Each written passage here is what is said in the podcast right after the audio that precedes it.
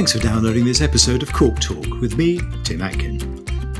A weekly conversation with some of the most famous people in the world of wine.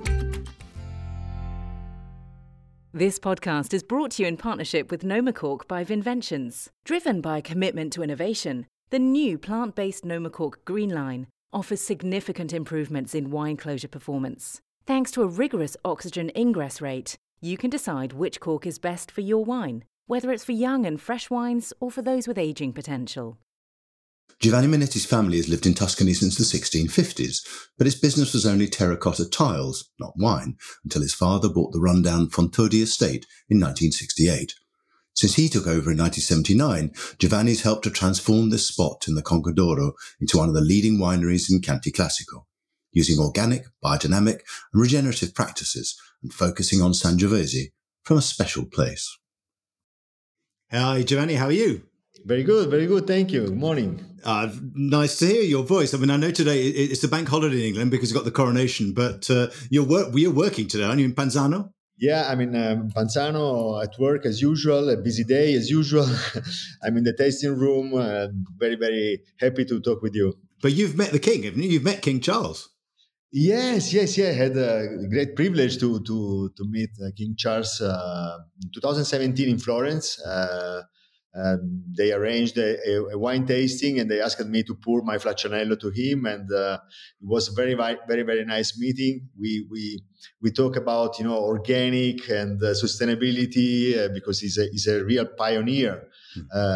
and, and very a, a great expert about those matters. So it was very very nice meeting him. And does he like wine? Yeah, yeah, yeah, yeah. He, he, he like he liked my wine. He enjoyed. Uh, yeah, yeah, yeah. It was a great, great privilege and great, great joy.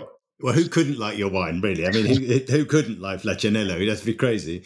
Anyway, lots to talk about. Uh, I mean, a little bit about your family background because it's unusual. Your family's been in Tuscany for a long time, at least since what 1650, but they were in terracotta, yeah, and not in wine. Is that correct? Yes, we. Um, my family is from uh, Florence, and uh, since 1650 they they have another activity. They produce terracotta floor tiles, roof tiles, uh, uh vessels for for the garden. And uh, if you are familiar with Florence, uh, you know the dome, the the cupola is all uh, made with our uh, roof tiles or uh, the floor tiles of Uffizi museums well, or the Uffizi and the Duomo are both are both Manetti tiles, are they? Yes, yes, yes, yes. And uh, but my father was uh, you know very passionate about wine. We used to own uh, like every you know all the Florentine families. Uh, we used to own another farm in the Chianti area, but he was in love with the Panzano and uh, with the Panzano wines. So his dream was to buy a vineyard in Panzano, and uh, and, he did. yeah, and he did it, and uh, the dream became true. In 1968, uh, he he found Fontodi, and it was in quite bad shape hmm. because the former owner was not taking care so well about Fontodi. So he started to restore the buildings, to replant the vineyards. Uh, at the end of the day, you know, after after uh, working in the, in the, in the other company, he used to drive immediately to Fontodi and uh, doing all the extra work. I mean, you were five then, weren't you? And, and yet you st- you kind of fell in love a little bit with Fontodi too, didn't you?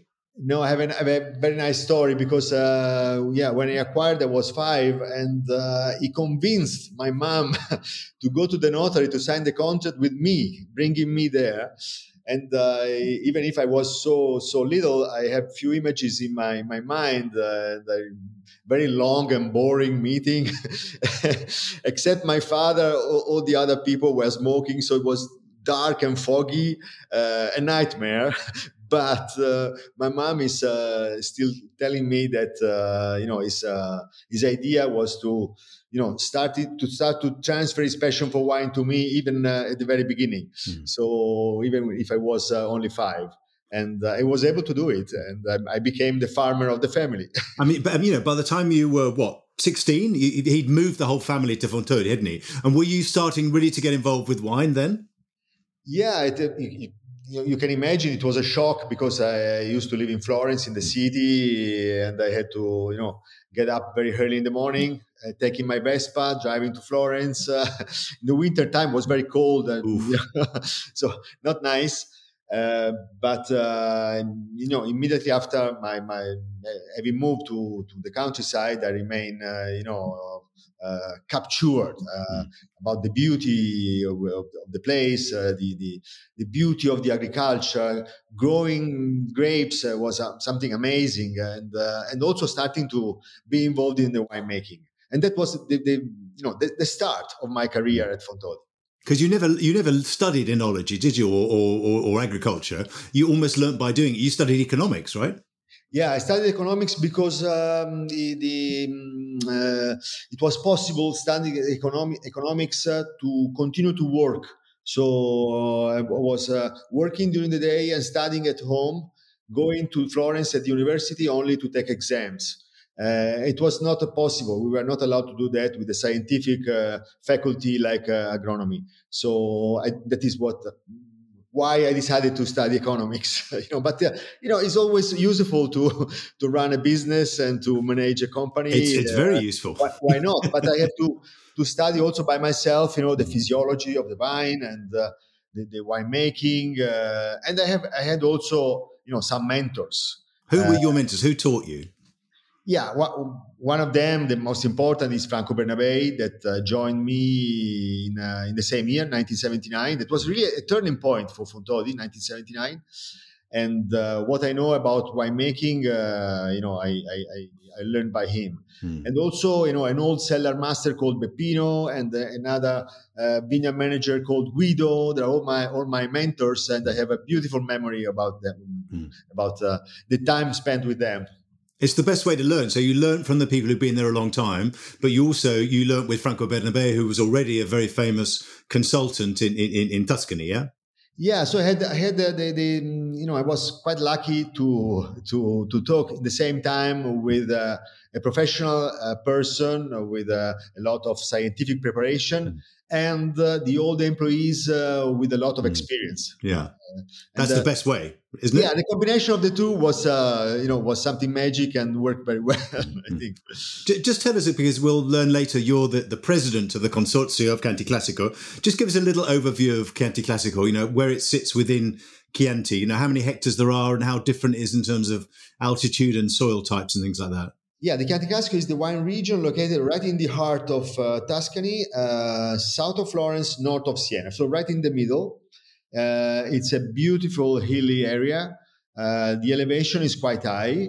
The vineyards are located between 250 to 700 meters, so quite high. Mm. it's so varying, so it's a very complex area uh, with a lot of uh, different uh, combination of uh, natural factors. Mm. So exposure to, to the sun or uh, soil composition, 11 different uh, soil formation, a geological formation. Mm. And so there are multiple com- combinations of um, good natural factors, but believe me, everywhere there are ideal conditions to, to make an outstanding wine. Hmm. There are 7,000 hectares under vine, mm. but the surface under vine is only 15% of the total surface of the, of the, the territory. Mm. That means uh, that uh, there is a lot of um, surface covered by forest, by woods. Hmm. And it, it, it is, uh, you know, it is um, very positive because, uh, you know, the, the woods uh, can uh, make the microclimate cooler hmm. because they absorb more, more rain when the rain comes and uh, and it's also a great source of biodiversity because mm. uh, the forest is uh, you know a, a natural environment. Mm. So that is mm, so it's, it's, very helpful to have all those woods around the vineyards to to make a, a, a, much better wine, even if the climate is is changing. And who owns the woods? I mean, are they state owned? Yeah, they're almost the same uh, the same farms, the same mm. estates. They own together with the vineyards and olive groves. Uh, uh, they they own the woods yeah, they have chestnut or oak trees or something else. And what about what about Panzano, where where you're based? I mean, I know this valley. People talk about it as the Conca d'Oro, don't they? The, the, golden shell. Are you in the golden shell? Yeah, we are in the golden shell, and uh, the golden shell uh, is, uh, is the valley that opens up south of uh, Panzano village. It's like a basin. It's like a natural amphitheater with a full southern exposure. So golden because of there is lots of light. Hmm. It is quite warm during the day and that is uh, very important to you know, to, to allow a, a full ripening of, of the grapes, of the fruit, uh, providing richness, good concentration, and, uh, you know, the, the, the, structure of the wine. Um, but because of the elevation that is quite high, the average is around 450. Uh, the nights are very cool, so there's a lot of uh, difference in temperature between day and night, and that helps uh, you know to have a slower ripening and to to maintain to keep the acidity the freshness and the finesse the finesse of the tannins. It's also very open to to the west side. So there's a nice breeze from the ocean from the tyrrhenian sea every day in the afternoon uh, keeping the, the, the grapes uh, you know healthy very healthy. Um, so it's really a magic place. Mm. also by the, the soil point of view it, there's a lot of complexity three different kind of soil, all of them very rocky, uh, allowing a perfect drainage and with a lot of calcare. Mm. Calcaire is something very, very important to maintain the acidity. You can taste that in the in your wines, I think, as well. That yeah, you can taste a little bit of chalky finish yeah. and the fresh mm. and freshness at the end. Mm-hmm. And and you know you have got 110 hectares now, I think, and most of that is Sangiovese. How much of the 110 hectares would be Sangiovese? Uh, 95% of, ah, okay. uh, of, the vineyards are planted with Sangiovese. The rest is a little bit of uh, uh, Sauvignon Blanc and Trebbiano to make a white wine called Meriggio, mm. uh, a little bit of Pinot Noir and Syrah to make two 100% monovarietal uh, mm. wines, mm. and a little bit of Malvasia to make Vinsanto. The rest is Sangiovese to make the, the main range of Fontodi. I mean, Sangiovese is quite a difficult grape to grow, isn't it? And especially when you look outside Tuscany or outside Italy, really, nobody's really been successful growing it in the New World. I mean, you know, Argentina a little bit, maybe maybe in Australia. Uh, I think I've seen one in, even in in uh, uh, in Chile and, and in New Zealand.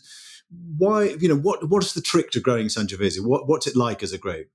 It's quite difficult to grow um, because it's quite uh, you know moody and uh, uh, she requires it requires uh, the very best. So mm. Sangiovese wants to be planted in the best soil, uh, rocky on slope, allowing a good drainage.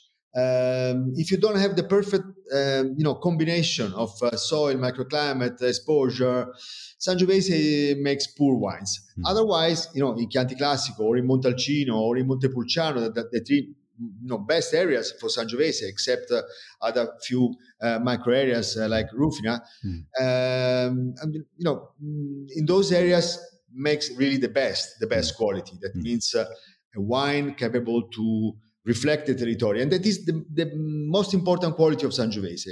I like to say Sangiovese is like a photo paper. You know? Mm. Uh, so Sangiovese doesn't have strong varietal characters, mm. but it has the capability to remain impressed mm. by the terroir flavors, the terroir characters, hmm. and that, that's a beauty. You know, it's a beauty because it's something that can really uh, help us to make uh, wines with a stronger identity, uh, wines with more uniqueness that hmm. cannot be replicated in another part of the world. So, mm. thanks God, only in Tuscany you can make, you can you can a great, a great Sangiovese based wine. And, and, tell me a little bit about clones, because there were some very bad clones planted in the 70s in particular, uh, in 60s as well, but more in the 70s, I think. I mean, tell us about clonal material and how important that is.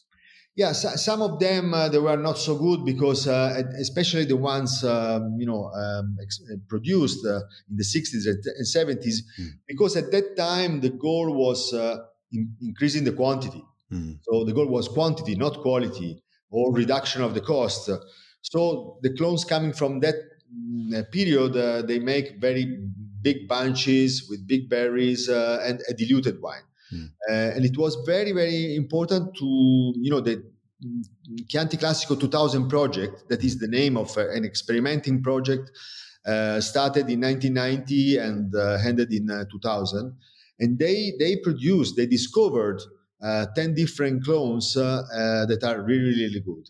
Mm. But in the same time, some of the best estates in Chianti Classico, they made selection by themselves. And even in Fontodi, we, we did massal selection. Now we are at the third level of massal selection.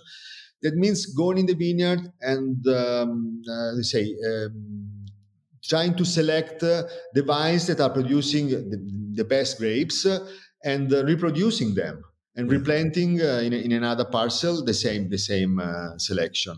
Mm. doing that, you can really have you know your materials Okay. Yeah. Um, so a Sangiovese that is uh, really suitable for your place. Would you rather like a massal selection than, than a clone then? Yeah, yeah, Yeah. yeah, yeah, yeah. It's Yeah. Uh, we we always start from a massal selection and then we go to reducing little by little the number of individuals Mhm. to a smaller group at the, the very best of them. T- t- tell us a little about the way you farm because you're certified organic. Uh, you also use some biodynamic practices, don't you? And you're very interested and always have been for a long time in what we now call regenerative agriculture. That's using using animals in the vineyard. Can you just tell us a little bit about the way you farm and when you started doing that? Because it's very interesting. Yeah, it was a, a, a work in progress. So when I started, uh, like everybody, we used to spray some, uh, you know, chemical products. Uh, not so much because even my father was quite sensitive or sensible on that uh, on that field. But uh, that was the, the you know quite normal to do that. Uh, but I I didn't feel very well because when I was walking in my, in my vineyards, uh, the smell was not so nice, and during the flowering, I was unable to f- to, to feel the the the, fla- the, the smell of the, of the vine flower, and uh, um, I, I was like in chain, you know. So I wanted to break the chains, and uh, and I started asking to my older employees, uh, you know. How, how could you do? How could you make great wines in the past before the Second World War Mm. without any chemical process? And they and they told me, don't worry, um, we can do that. We can do that, and uh, go back to copper uh, sulfate and uh, sulfur, so the, the natural products to spray, or go back to cow manure to fertilize the vineyards, and uh, you you don't have any problem. Mm. And uh, so I took a risk, of course, Mm. but I started in a parcel, the best parcel. So I started from the best parcel from Flaccianello Vineyard. And immediately after, I, I extended ex- to, to the rest of the property and Mm. with, a, with a lot of success. 10 years after, um, again, as a work in progress, I reintroduced a, a kettle. Uh, starting from uh, four cows, now I have 65 cows. So, so I increased a lot the num- the population of cows in my in my farm uh, because I was very curious and interested in uh, the the principles of biodynamic. Um, but there were also the principles of uh, traditional agriculture in Italy because. Uh, Many many years ago, everybody was doing that. Uh, all the farms used to have cows Mm. to produce manure, combining the manure with the fermented skins or Mm. stems or uh, um, you know the, the um, residual prunings of the vines uh, putting all together letting letting ferment this compost uh, it is something really amazing. It's a bomb of uh, vitality a bomb of fertility. And, uh, and so you can increase you can increase the the how to say the, the healthiness of the vines. They produce a better quality. They can defend much better against uh, enemies like fungus, bacteria, or uh, insects, or uh, you know what else. And also, we can uh, really increase the, the, the terroir flavors, the sense of place, because uh, you know reducing the interfering from outside, maximizing the internal resources. That is something that can really give us uh, an extra quality. So you're using mulching below the vines and you're using cover crops between the vines?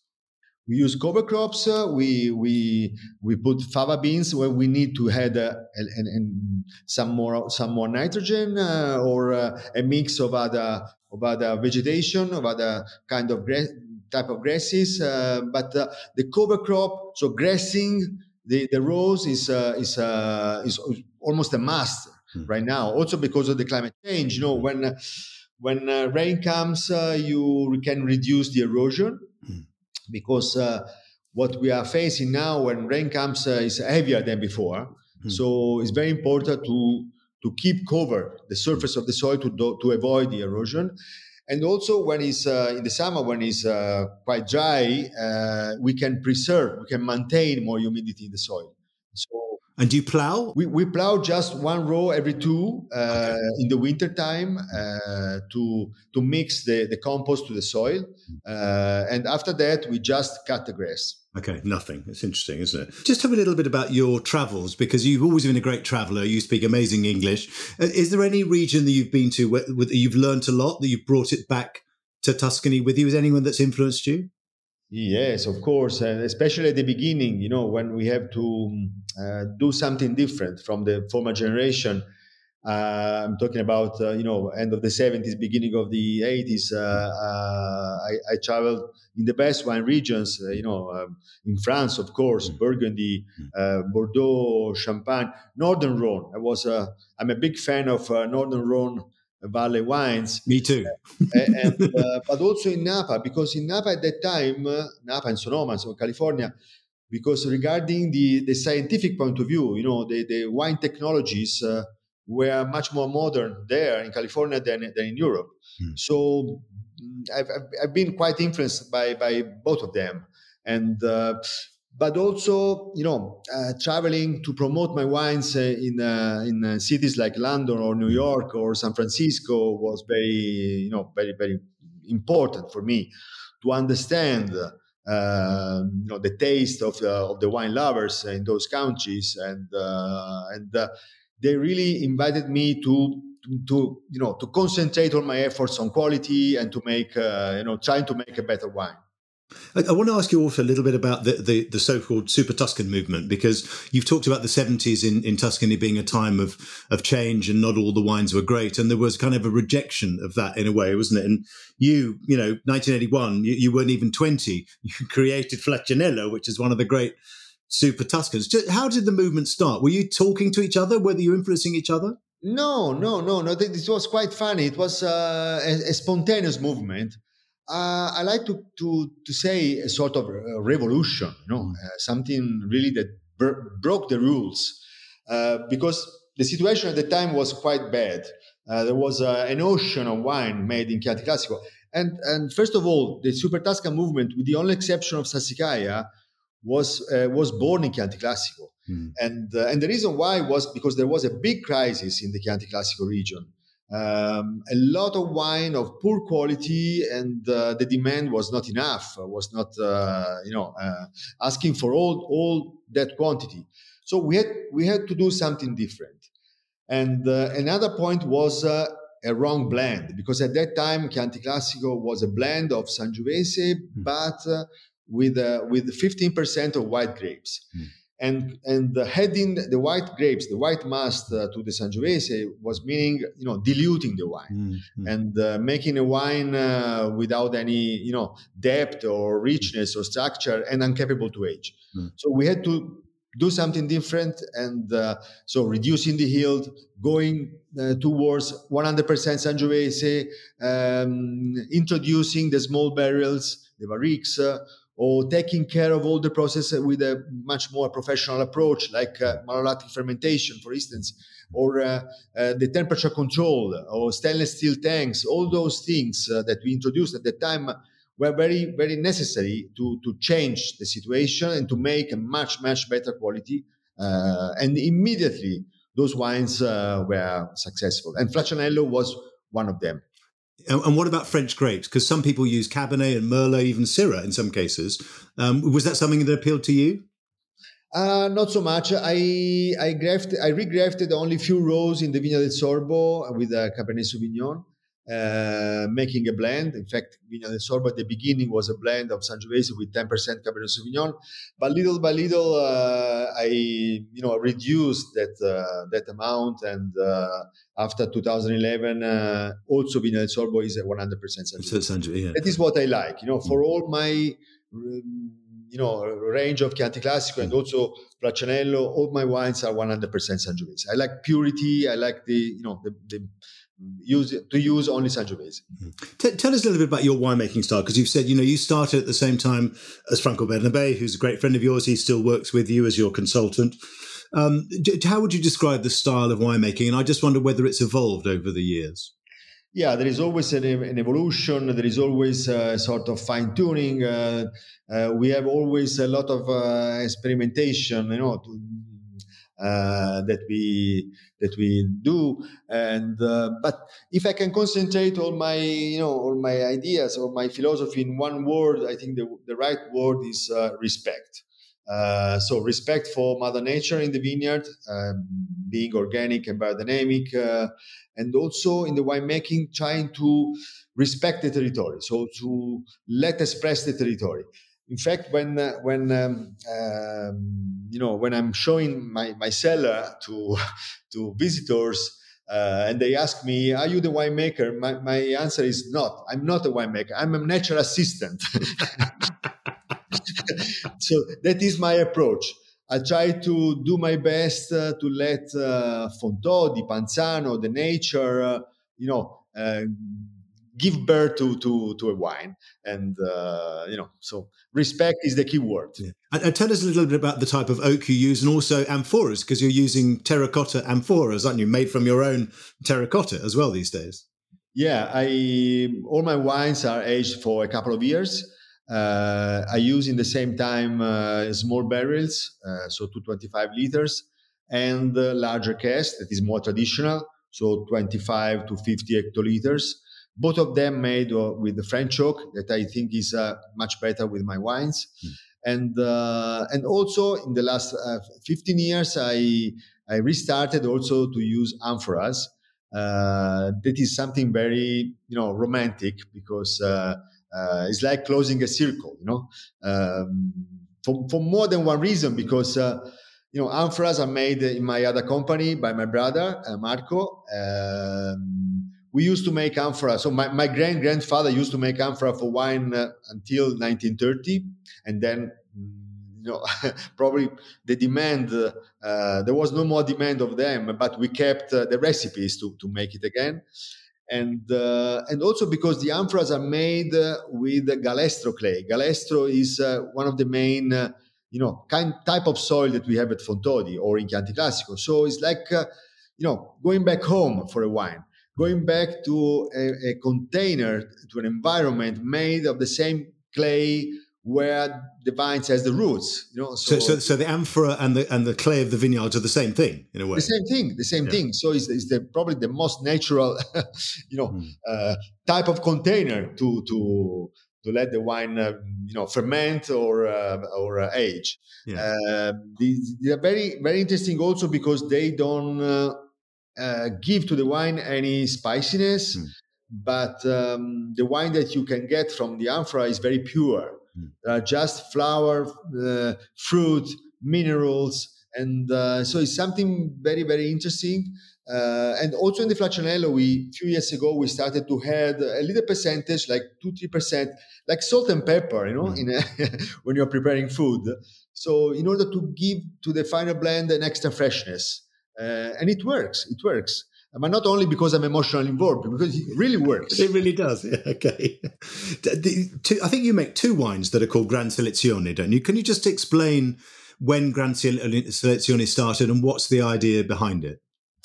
Yeah, the Gran Selezione is a new uh, uh, category of Chianti Classico uh, that has been introduced uh, back in 2014 um, so now we have a, a, sort of pyramid with three different levels. I'm talking about the general appellation, Chianti Classico appellation. The base is uh, composed by the Chianti Classico Annata, Tucur. In the middle, there is the Chianti Classico Riserva, and at the very top, Chianti Classico Gran Selezione. Um, to be a Gran Selezione, a wine must be made selecting your best grapes your because they, they should come from your own vineyards. So it should be an estate grown uh, and estate bottled wine. And only the vintners, only the, the, the, vine grower knows perfectly where there where are located the best grapes. So you have to imagine in your, in your mind, uh, especially before the harvest, you know, they, the, the vintners walking row by row, looking for the best grapes. and selecting the best grapes, you can make uh, your best wine mm. and uh, and uh, and the best wine should be a Gran Selezione.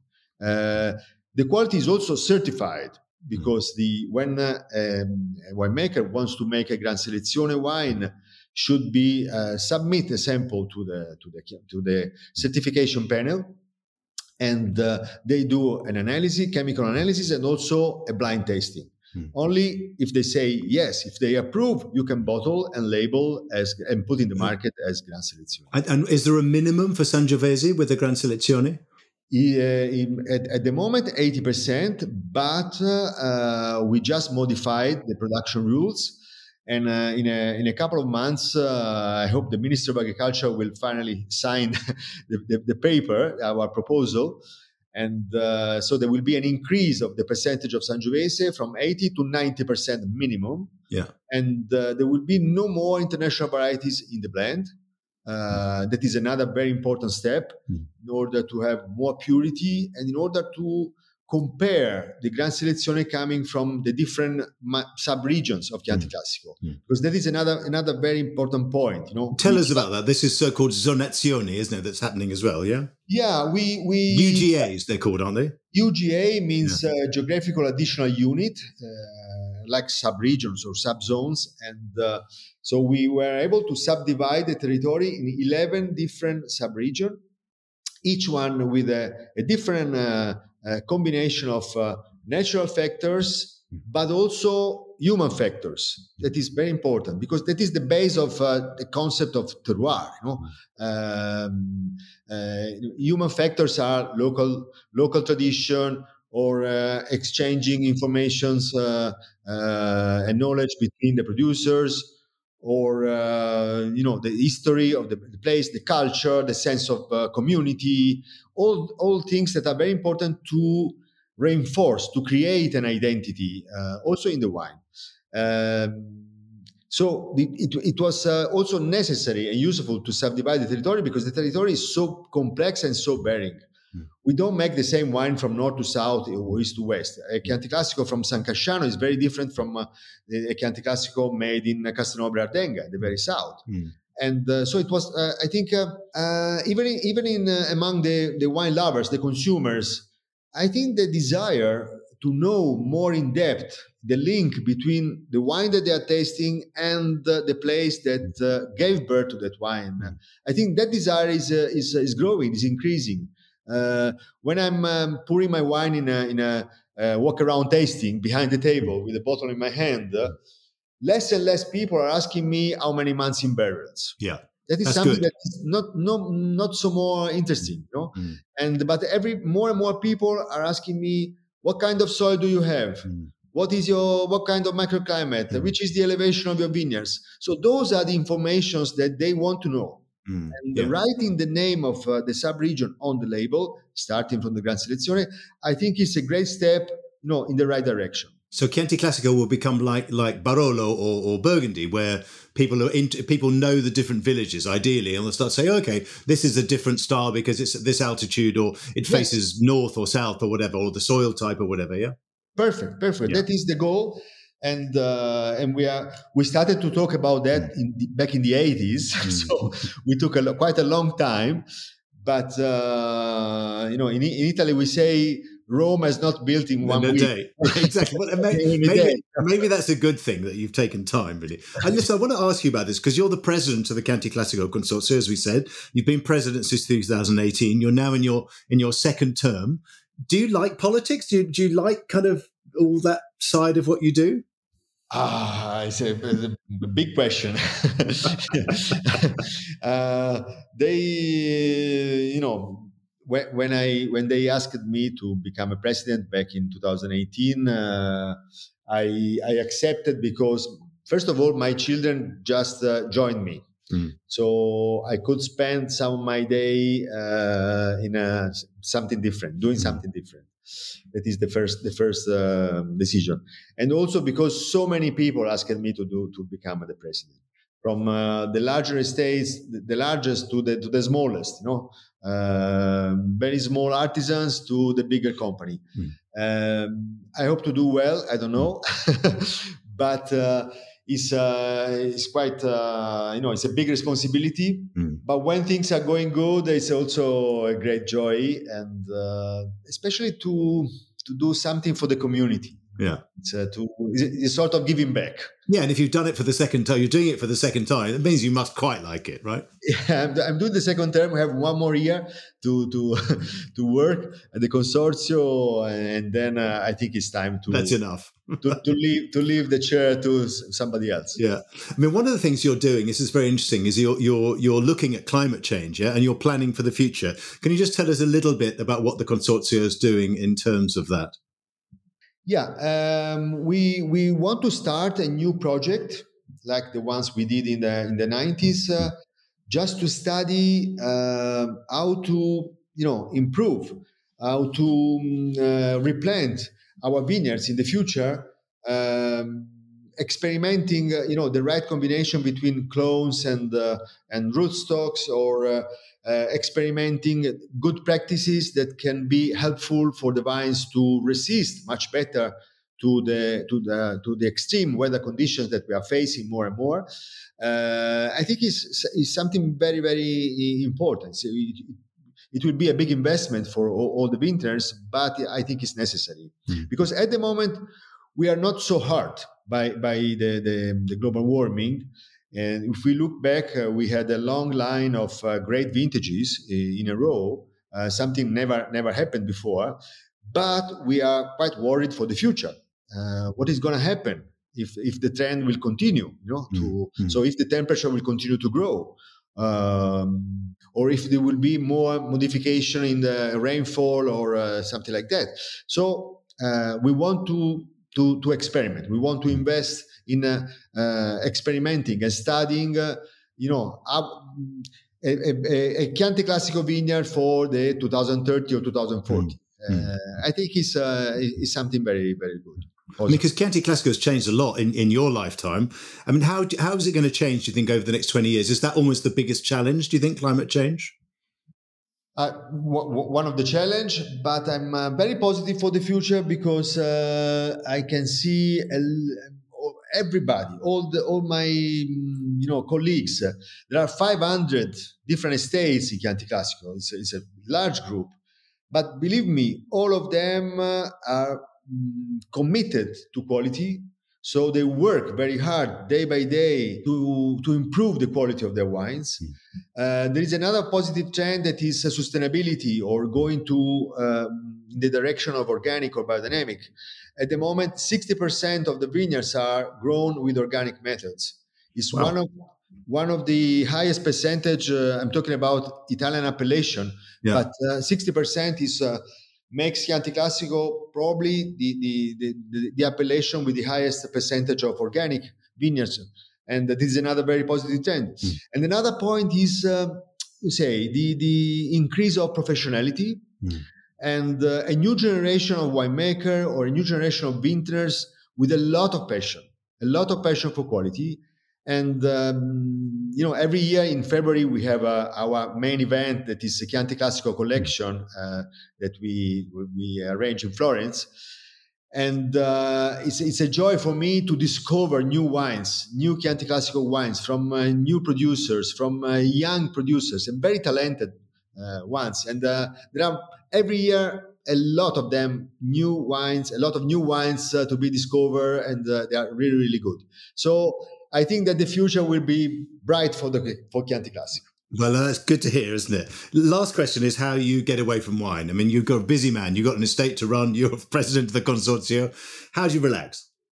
Uh, cycling, cycling uh, is what I, what I like to do to to I said to maintain in shape because as you as you can imagine uh, we uh, I, I, I go to restaurant quite very often and uh, drinking wine and uh, having good good food uh, so we, I have to do something to to to maintain my my body in, uh, in health and cycling is what I love to do. And Chianti Classico, believe me, is a, is a magic place also for cycling, not only for, to make wine, but also also for cycling. It's a you know, round. A lot of hills, right? a lot of hills, uh, but uh, round hills uh, and uh, not so much traffic. And especially during this time of the year, in the springtime, it's, it's a beauty. It's a beauty. Listen, um, Giovanni, you can't go cycling today, at least not till after work, because it's not a bank holiday where you are. But it's been fascinating talking to you. Thank you so much for sharing your passion and your vision for Chianti Classico with us today. Thank you very much, Tim. Thank you for having me. And, uh, you know, I hope to see you soon in Chianti Classico. Bye bye. Ciao. What a brilliant, passionate, and fascinating man Giovanni is. And he's lucky to live in such a beautiful spot. Next week on Cork Talk, my guest is David Gleave, Master of Wine from Liberty Wines. Join me then. Thanks for listening to Cork Talk. If you want to read more reports, articles, and tasting notes by me, go to my website, timatkin.com. You can also follow me on Twitter at Tim Atkin and on Instagram at Tim Atkin MW. See you next week.